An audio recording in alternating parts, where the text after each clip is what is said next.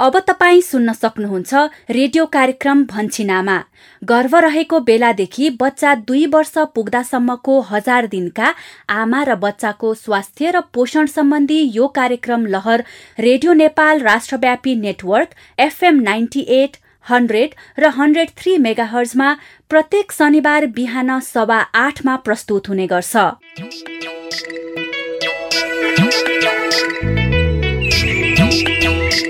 नमस्कार। रेडियो कार्यक्रम लहर भन्छिन आमाको नयाँ एक सय बयासीौँ भागमा स्वागत गर्छु। म यशोदा।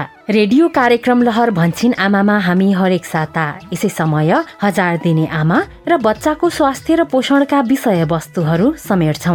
यिनै विषयमा तपाईँ हाम्रै बस्ती र समुदायका कथा सुन्छौ। साथमा तपाईँकै अनुभवहरूलाई समेट्छौ। तर आजको विषयवस्तुमा प्रवेश गर्नु अगाडि तपाईँ सहभागी श्रोताले रेडियो कार्यक्रम भन्छिन आमा सुनेर दिनुभएको प्रतिक्रिया सुनौ। आज हामीले प्रदेश एक भोजपुर जिल्ला भोजपुर नगरपालिका वडा नम्बर आठ निवासी रञ्जना खत्री कार्कीको प्रतिक्रिया समेटेका छौँ। मेरो नाम रञ्जना खत्री कार्की भोजपुर नगरपालिका आठ। भन्छिनामा कार्यक्रमले चाहिँ पहिला चाहिँ अब मान्छेहरूमा जनचेतनाको विकास गराउँदै लान्छ। किनभने हामीले अब पहिले पहिला चाहिँ अब हाम्रो आमा बुवाहरू आन्टी अङ्कलहरू त्यस्तोमा अलिक लजाउने हिचकिचाउने जस्तो गर्नुहुन्थ्यो। गर्भ अवस्थामा यस्तो कुराहरू हामीले पहिला पहिला चाहिँ गर्नु नथ्यो लजाउनु हुन्थ्यो होइन। सासु ससुरादेखि अथवा काका काकीदेखि त्यस्तो चाहिँ लजाउनु हुन्थ्यो अहिले यो भन्छिनामा सुनिकन यस्तो कुरा लजाउनु नहुने रहेछ सबैलाई सुनाउनु पर्नेछ भन्ने पर्ने रहेछ मेरो पेटमा भएको बच्चाले भोलि यस्तो असर पर्दो रहेछ उहाँहरूलाई नसुनाउँदाखेरि भनेर उहाँहरूले अझ हस्पिटल आफ्नो बुहारी छोरीहरूलाई लाने गर्नुहुन्छ। बच्चालाई अब हजार दिन मुनिको बच्चालाई समय समयमा तौल गराउने खानेकुरा दिनमा पाँच सात पटकसम्म कम्तीमा पनि खुवाउने।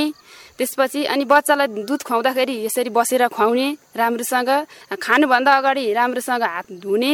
भन्छिनामा सुन्नुभन्दा पहिला चाहिँ अब हामीले चाहिँ अब त्यो धुँदाखेरि के हुने र नधुँदाखेरि के हुने भन्ने हामीलाई त्यो त ज्ञानै थिएन त्यसपछि। अब यो भन्छिनामा कार्यक्रममा सुनिसकेपछि राम्रोसँग हात धुनुपर्ने रहेछ। बच्चाहरूलाई खुवाउनुभन्दा अगाडि राम्रोसँग खानेकुरा पकाउने भाँडो राम्रोसँग सफा गर्ने पकाएर सामान लगाउने पनि राम्रोसँग सरसफाइ गर्ने त्यसरी खुवाउने गर्नुहोस् सबैलाई भन्नु रञ्जनाजी महत्वपूर्ण प्रतिक्रियाका लागि धेरै धेरै धन्यवाद। कार्यक्रम भन्छी नामा सुनेर व्यवहार परिवर्तनका निम्ति अग्रसर हुनु भएकोमा हामी धेरै नै खुसी छौ अनि सहभागी श्रोता। तपाईँका पनि कार्यक्रम सुनेर व्यवहार परिवर्तन गर्नुभएका अनुभवहरू छन् भने हामीलाई पठाउनुहोला। हामीलाई फोन गरेर आफ्ना सुझावहरू रेकर्ड गराउने नम्बर कार्यक्रमको अन्त्यमा भन्नेछौ। अब भने हामी कार्यक्रम भन्छिन आमाको आजको नियमित छलफलतिर लागौं। कार्यक्रममा आज हामी खाना तयार गर्नु र खानु अनि बालबालिकालाई खुवाउनु अघि साबुन पानीले हात धुनुको फाइदाका सवालमा चर्चा गर्दैछौ। यसभित्र बालबालिकालाई खानेकुरा खुवाउनु अघि साबुन पानीले हात धुनुको महत्वको सन्देश समेटिएको मुलपानी गाउँको नाटक श्रृङ्खला। कै कै बाबु अब सानोलाई मामुले जाउलो हाम्मा गराउने कै कै सानो आ आ बाबु आ। ए एकछिन पेम्बा एकछिन पख त। ल हेर। हात नधो यत्तिकै खाना खुवाए कि बच्चालाई? अघि भर्खर टन्नै लुगा धोएको आमा। हात यी हेर्नुहोस् त आमा फोहोरै छैन। हात हेर्दा सफा छ भन्दैमा हात नधोइकन बच्चालाई खाना खुवाउनु हुँदैन नि पेम्बा। अनि तपाईँ कुन कुन बेला साबुन पानीले हात धुनुहुन्छ भन्ने प्रश्नमा विभिन्न ठाउँका स्थानीय समुदायका दुई वर्ष मुनिका बच्चाका अभिभावक एवं परिवारका सदस्यको अनुभव पनि सुन्नेछौ। काम गरेर आएपछि अब खाना खानुभन्दा अगाडि हात धोएर अब खाना खानु बस्छन्। अब मेला पार अब यस्तो गाई बस्तुको स्याहार सरसर गरिसकेपछि अब हात धुने बस्ने। त्यसै गरी कस्तो कस्तो जोखिमपूर्ण अवस्थामा साबुन पानीले हात धुनुपर्छ? अनि हात धुन साबुन पानी नै किन प्रयोग गर्नुपर्छ? भन्ने सवालमा विज्ञ विशेषज्ञ स्वास्थ्य कर्मीका कुरा पनि सुन्नेछौ। अत्यन्तै नछुटाइकन हरेक जोखिम अवस्थामा साबुन पानीले मिची मिची हात धुने कुरालाई हामी मन्त्रकै रूपमा लिनुपर्छ। साथमा अन्य सन्देशमूलक सामग्रीहरू त छँदैछन्। आउनुहोस् अबको करिब आधा घण्टा सँगसँगै छलफल गरौं। छलफलको सुरुवात गरौं नाटक श्रृङ्खलाबाट आजको मूल पानीको नाटक श्रृङ्खला बालबालिकालाई खानेकुरा खुवाउनु अघि साबुन पानीले हात धुनुको महत्वका विषयमा केन्द्रित छ। नमस्कार म शशिकला आमा। गएको साता मूलपानीमा विजयसँग बजारसम्म तरकारी पुर्याउन गएको गोपालले रमेशको बारेमा नचाहिँदो कुरा काटी विजयलाई रमेश विरुद्ध भट्काउने कोसिस गर्छन्। तर विजयले गोपालको कुरालाई खासै वास्ता गर्दैन। बरु रमेशको बारेमा नकारात्मक कुरा गर्दै नहिँड्न सम्झाउँछ। अनि यता बच्चा समयभन्दा केही साता अगाडि नै अर्थात् छिटो जन्मेकोले कमजोर छ भन्ने चिन्ताले सिर्जनालाई पिरोलिरहेकै छ। यो परिवारले बच्चालाई स्वस्थ बनाउन के कसरी व्यवहार गर्दै जाला? बच्चाको खानपान र स्याहारको बारेमा कुरा गरिरहँदा मलाई त विकास र शर्मिलाको परिवारलाई भेट्न मन लाग्यो। अहिले उनीहरू कहाँ के गर्दै होलान्? हामी पनि भेट्न जाउँ न है।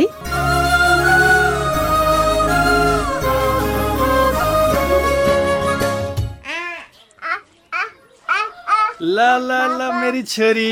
मेरो छोरी र म आज मामुलाई भेट्न पसलमै जान लागेको है। है छोरी?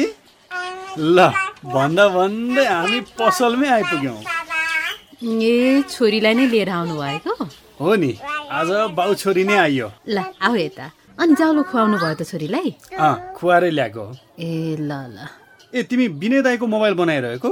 अँ बनिसक्यो। बरु एकपटक सिम राखेर चलाएर हेर्नु त। ए ल ल। ए ल ल छोरी नचल त। नचल न छोरी। साँच्ची बुढा आज हाम्रो पसलमा एकजना मान्छे आएर ल्यापटप बिग्रेको छ। बनाइदिनुहुन्छ भनेर सोध्दै थिए नि। ए हो र? अनि के भन्यो तिमीले? हामीले त यहाँ बनाउँदैनौँ। बजारसम्म लगेर बनाएर ल्याइदिन चाहिँ सक्छौँ तर दुई चार दिन समय लाग्छ भनेर भने मैले त। ठिक भन्यो। अनि? अनि हुन्छ त्यसो भए ल्याइदिन्छु बनाएर ल्याइदिनु लागेको खर्च दिउँला भनेर गएको छन्। हामीले यहीँ बनाउन सक्ने भए त अलि राम्रै फाइदा हुन्थ्यो है। त्यही त अब ल्यापटप कम्प्युटर बनाउन पनि सिक्नु पर्ला कि के हो बुढा? बनाउन सिक्ने मात्र होइन बुढी बेच्न सक्ने पनि हुनुपर्ने छ बिस्तारै। पख न पख हेर्दै जाउँ। हामी आफै कम्प्युटर पनि बेच्ने? लगानी धेरै लाग्ने भएर पो त नत्र त सोच त के के थियो त्यो। अहिलेसम्म सोच्नुभएका सबै कुराहरू पुरा हुँदै आएका छन् बुढा। मेहनत गर्दै जाउँ न। एक दिन यो सोच पनि अवश्य पुरा हुनेछ बुढा। तिम्रो साथ पाएपछि सपना देख्ने अनि मेहनत गर्ने आँट त म गरिहाल्छु नि बुढी। भयो भयो। धेरै नहुर्काउनुहोस्। ल तपाईँ पालो दिन आइहाल्नुभयो म छोरी लिएर घर गएँ है। दिउँसो तपाईँको लागि खाजा लिएर फेरि आउँछु नि। हुन्छ। खाना तयार पारेर आएको छु। गएर तताएर खाऊ है। हस् हस् जाउँ छोरी अब।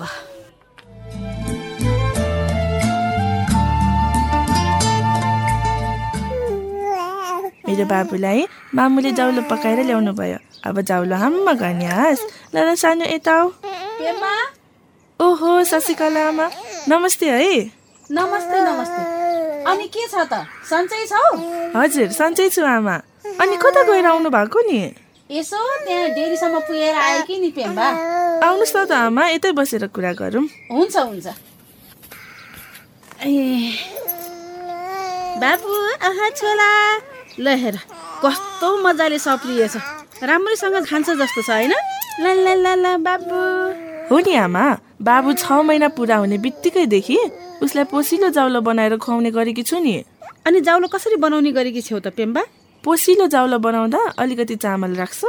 त्यसमा दाल साग केही गाजरको टुक्राहरू अनि कहिलेकाहीँ स्याउको टुक्रा जस्तै मासुको सानसानो नरम टुक्राहरू अन्डा जस्ता विविध खानेकुराहरू मिलाएर बनाउने गरेकी छु नि आमा। हो र? ल एकदम राम्रो। यी आज पनि हेर्नुहोस् न आमा चामलमा दाल साग अनि कलेजोको नरम टुक्राहरू मिलाएर जाउलो पकाएर दिएको छु। ए हो त रहेछ। यी सेलाएर ठिक्क खुवाउने मिल्ने भएछ। खै खै बाबु अब सानोलाई मामुले जाउलो हाम्मा गराउने हाँस। खै खै खै सानो आ आ बाबु आ। ए एकछिन पेम्बा एकछिन पख त। ल हेर हात नधो यत्तिकै खाना खुवायो कि बच्चालाई। अघि भर्खर टन्नै लुगा धोएको आमा। हात यी हेर्नुहोस् त आमा फोरै छैन। हात हेर्दा सफा छ भन्दैमा हात नधोइकन बच्चालाई खाना खुवाउनु हुँदैन नि पेम्बा हात नधोई खाना खुवाउँदा हातमा भएका किटाणुहरू पनि सँगै खुवाइयो भने यति पोसिलो जाउलो खुवाउनुको केही फाइदा भयो त? हातको किटाणु मुखबाट पेटमा पुगेर झन् उल्टो बच्चा बिरामी पर्छ। ओहो शशिकला आमा बेला बेलामा बच्चा बिरामी पर्थ्यो। यही कारणले पो हो कि क्या हो? हुनसक्छ। खाना पकाउनु खानु र खुवाउनु अघि आफ्नो हात साबुन पानीले पनि धुने अनि बच्चाको हात पनि धोइदिने गर्नुपर्छ। किनकि हाम्रा हातमा पनि रोगका किटाणुहरू हुन्छन्। अनि त्यसै गरी खाना खाने बेला बच्चाले हातको औँला चुस्न सक्छ खानेकुराहरू छुन सक्छ। यसबाट बच्चाको पेटमा रोगका किटाणु पुगी झाडा पखाला आउँ हैजा लगायतका पानीजन्य रोग पनि लाग्न सक्छ। ओहो सानो एउटा लापरवाहीले नि यस्तोसम्म हुने है आमा? म त हात धोइहाल्छु। हो नि अब कुरा निस्केको बेला भनिहाल्छु। बच्चालाई दुध चुसाउने बेला पनि साबुन पानीले यसै गरी हात धुने गर है। हस् आमा तपाईँले भन्नुभएको सबै कुराहरू म याद राख्छु। ल अब जाउलो सेलाउन लाग्यो खुवाइहाल बाबुलाई। ए हस् आमा ल ल ल अब मेरो छोराले मामुको सफा हातबाट माम खाने हस्। ल ल ल मेरो छोरा माम हाममा गर बा। खा ल ल खाऊ खाऊ खुवाइ खुवाइ खुवाइ। आ आ गर। ल। आम्मा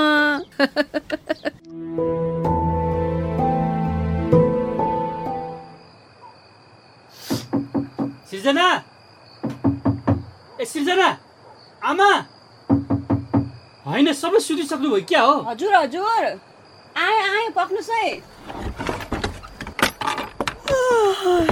अँ आमा सुतिसक्नु भयो बाबुलाई दुध खुवाउँदै थिएँ म पनि झकाएछु चाहिँ भन्न पर्यो दुःख गर्ने बुढो छँदैछ तिमीलाई त आनन्दै छ नि फेरि रिस देखाइहाल्नु पर्ने कि तपाईँलाई त ल ल हात धोएर आउनु म खाना पस्किन्छु भयो भयो। म आफै पस्किन्छु सुत्केरी मान्छेलाई के दुःख दिनु?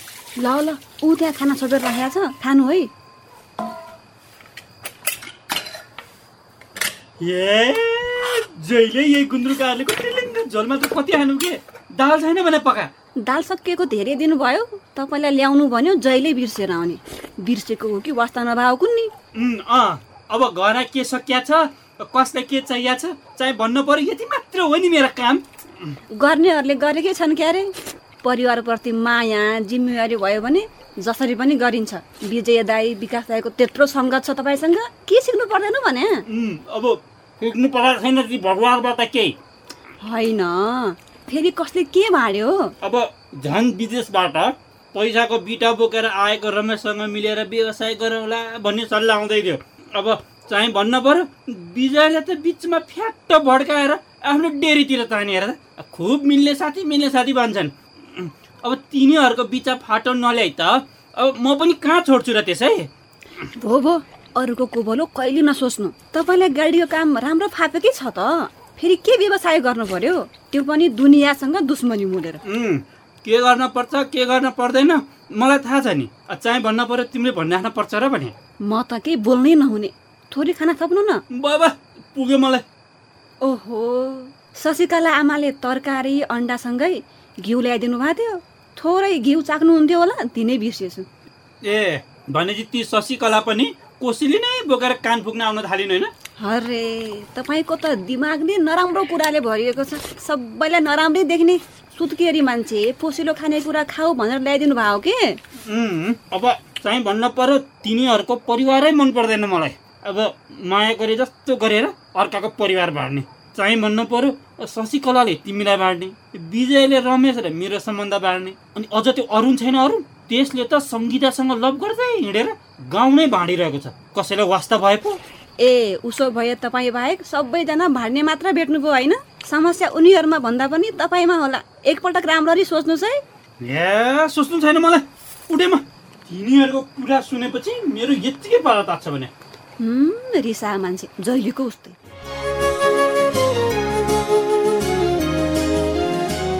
सुन्नु भयो नि सिर्जना र गोपालको कुराकानी?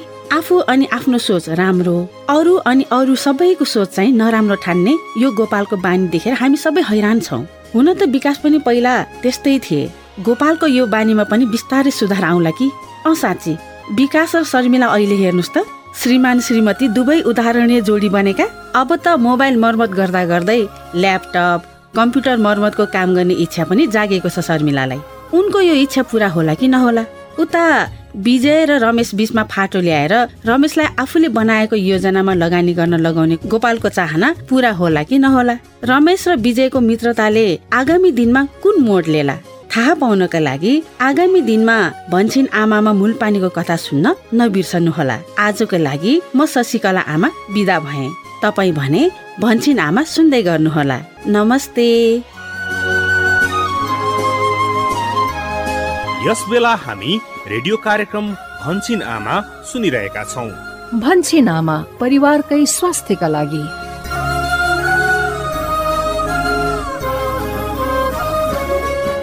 कार्यक्रम भन्छिन आमामा भर्खरै हामीले। बालबालिकालाई खानेकुरा खुवाउनु अघि साबुन पानीले हात धुनुको महत्वका विषयमा नाटक श्रृङ्खला सुन्यौं। कार्यक्रममा अब भने हामी यही विषय अर्थात् खाना तयार गर्नु र खानु अनि बच्चालाई खुवाउनु अघि साबुन पानीले हात धुन किन जरुरी छ भन्ने विषयमा छलफल गर्दैछौ। प्रस्तुतिमा हुनुहुन्छ सहकर्मी गोविन्द। तपाईँ हामीलाई थाहा हुँदाहुँदै पनि कतिपय व्यवहारहरू हामीले अपनाइरहेका हुँदैनौ जसले हाम्रो स्वास्थ्यलाई नकारात्मक प्रभाव पारिरहेको हुन्छ। यस्तै एउटा व्यवहार हो साबुन पानीले हात धुने। साबुन पानीले हात धुनुपर्छ भन्ने कुरा तपाईँ हामी मध्ये धेरैलाई मजाले थाहा छ। तर यसलाई सामान्य कुरा ठानेर व्यवहारमा खासै लागू गरिरहेका हुँदैनौ। यसले गर्दा हामीलाई झाडा पखाला आउ हैजा टाइफाइड कलेजो सम्बन्धी रोगहरू साथै अहिलेको अवस्थामा त झन् कोरोना भाइरस लगायतका विभिन्न रोगको संक्रमण हुन सक्छ। त्यसैले यस प्रकारका संक्रमणबाट बस्न साबुन पानीले मिची मिची हात धुनै पर्छ।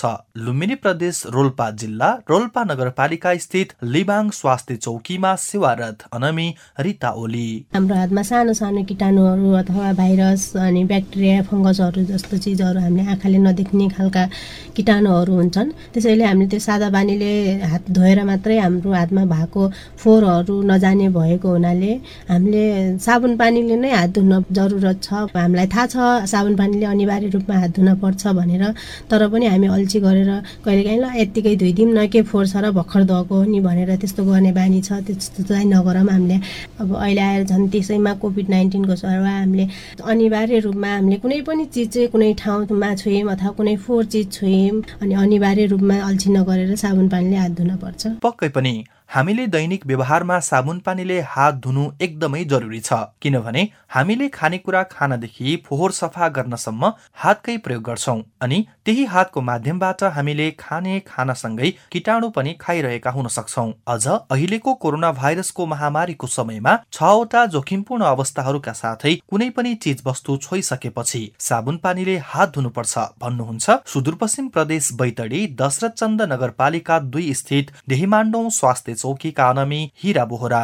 साबुन पानीले हात धुने हाम्रो अतिपूर्ण अवस्था भने अति र पति भन्दा अगाडि पछाडि। के गर्नु छ भने बरी नम्बर एकमा हामीले खाना पकाउनु या खाना तयार गर्दा लेखा पकाउन तयार गर्दा बेलालाई हामीले साबुन पानीले मिची मिची हात धुनु पर्छ अर्को कुरा भन्नाले खाना खाना अगाडि जस्तै हामीले खाना बनाउनु तयार गर्दा लेखा मिची मिची हात धुनु भने तैँले हामीले धोयल त्यहाँ भनेर तैँलाई नमान्नु पऱ्यो। कि त्यसपछि हामीलाई खाना तयार हुनु त ऊ बेलालाई हामीले साबुन पानीले मिची मिची हात धुनु पढन्छ बालबालिकालाई खाना खुवाउन अगाडिलाई हामीले साबुन पानीले मिची मिची हात धुनु पढन्छ आफूले खाना खान अघिलाई हामीले साबुन पानीले मिची मिची हात धुनु पढन्छ अगाडिका कुरा त नन् अब पछाडि भनेको पति भनेको फर सामानलाई चलाइसकेपछि जस्तै हाम्रो गाई भुसाको पर्सो हाल्नु अन्य विभिन्न फोहोर सामानलाई हाम चलाउनु भनेर त चलाइसके हामीले साबुन पानीले मिची मिची हात धुनु पढन्छ अर्को चर्पी जानु भनेर दिशा गरिसके पछिलाई हामीले साबुन पानीले मिची मिची हात धुनु पढन्छ। अर्को बालबालिकालाई जस्तै हाम्रा घरका गेदा मैदानले दिशा गर्यो भने दिशा गरिसके पछाडि तनोर दिशालाई हामीले धोइसके पछिलाई हामीले साबुन पानीले मिची मिची हात धुनु पढन्छ। कोरोना भाइरस संक्रमण अब ओमिक्रोन भेरिएन्ट भन्नेलाई औना छ त अहिले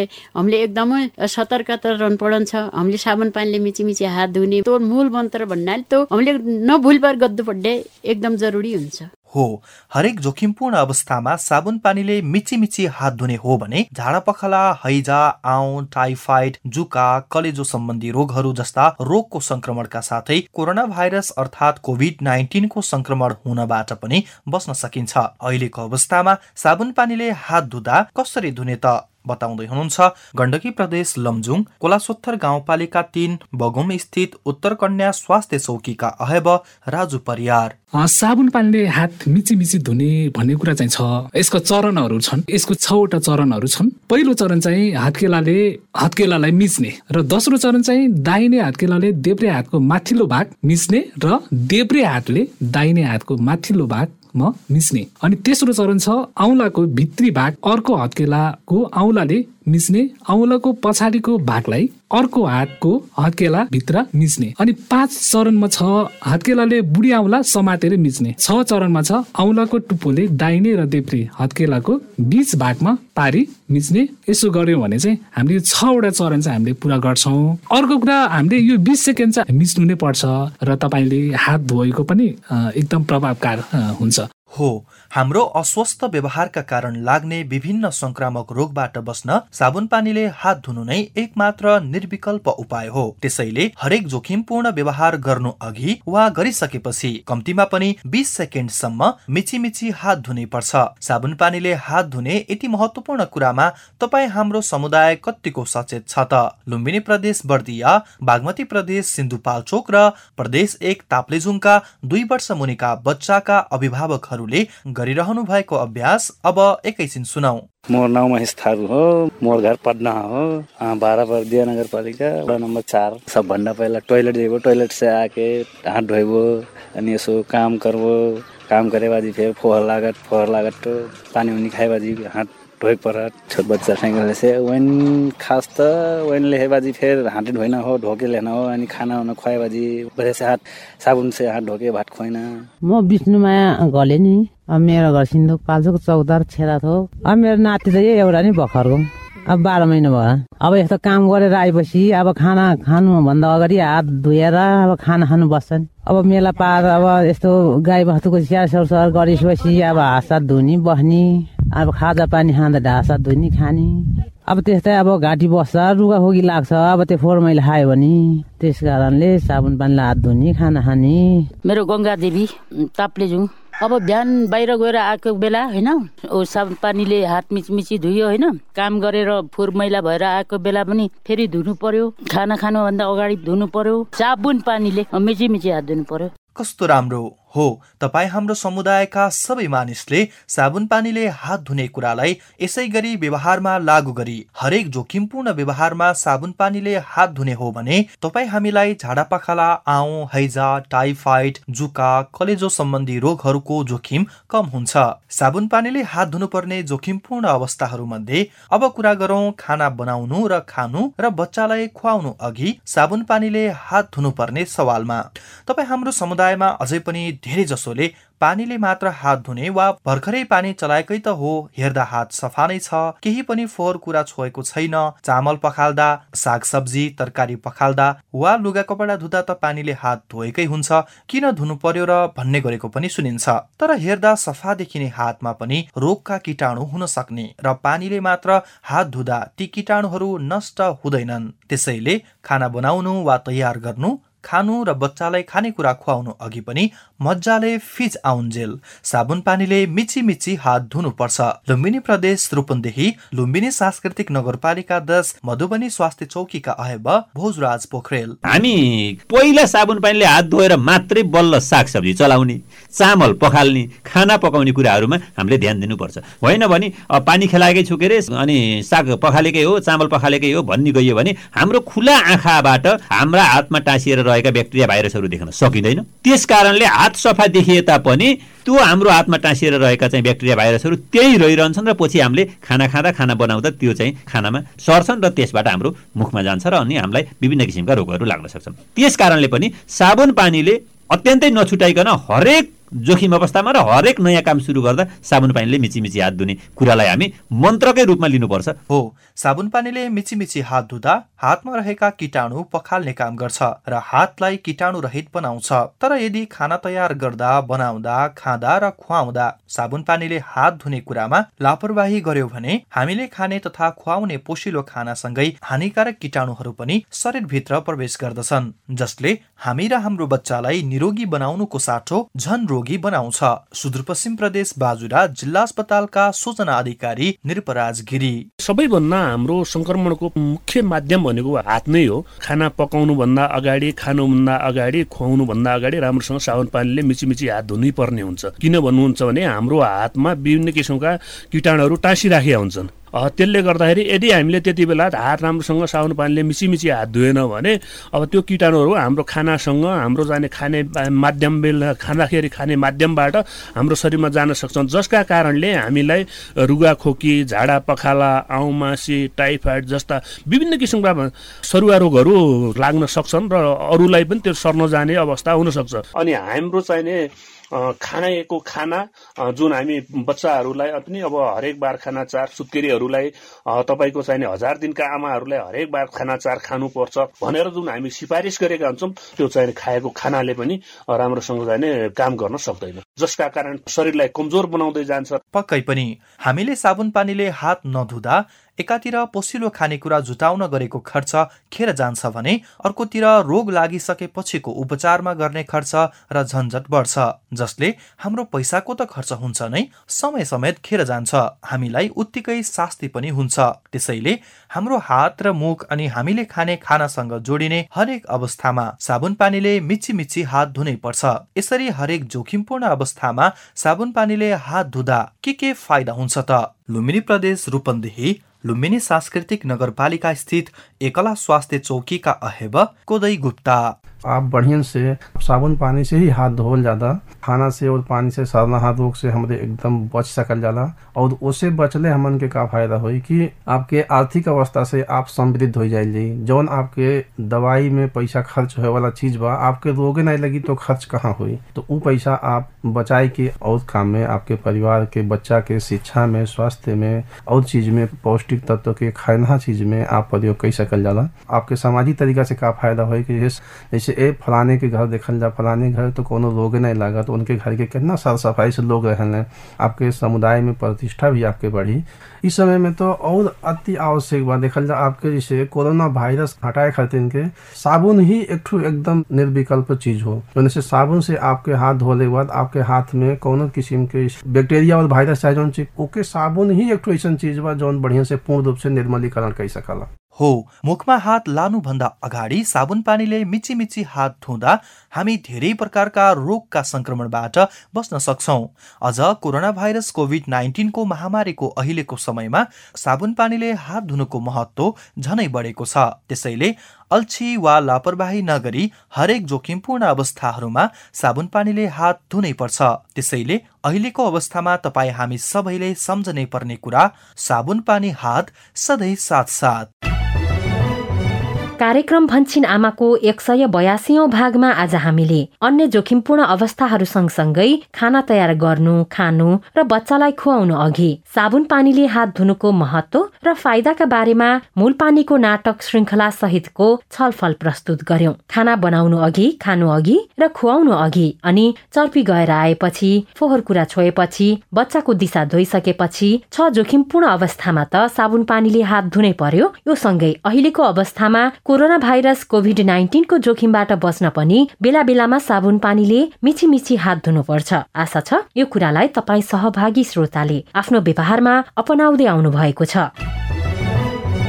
कार्यक्रम भन्छिन आमामा। तपाईँ हजार दिने आमा र बच्चाको स्वास्थ्य र पोषण बारे के कुरा सुन्न चाहनुहुन्छ वा कार्यक्रम सुनेर तपाईँमा कुनै व्यवहार परिवर्तन गरेको अनुभव छ र रेडियो मार्फत सुनाउन चाहनुहुन्छ भने हामीलाई फोन गरेर भन्नुहोस् है। फोन गर्ने निशुल्क टेलिफोन नम्बरहरूको बारेमा यो जानकारी। रेडियो कार्यक्रम भन्छन् आमामा फोन गर्नका लागि तपाईँको पैसा नपर्ने नम्बर हो एनटिसी फोनबाट सोह्र साठी शून्य एक शून्य शून्य चार सय सन्ताउन्न र एनसेलबाट अन्ठानब्बे शून्य पन्ध्र एकहत्तर शून्य शून्य शून्य। फोन नम्बर फेरि एकपटक एनटिसी फोनबाट सोह्र साठी शून्य एक शून्य शून्य चार सय सन्ताउन्न र एनसेलबाट अन्ठानब्बे शून्य पन्ध्र एकहत्तर शून्य शून्य शून्य।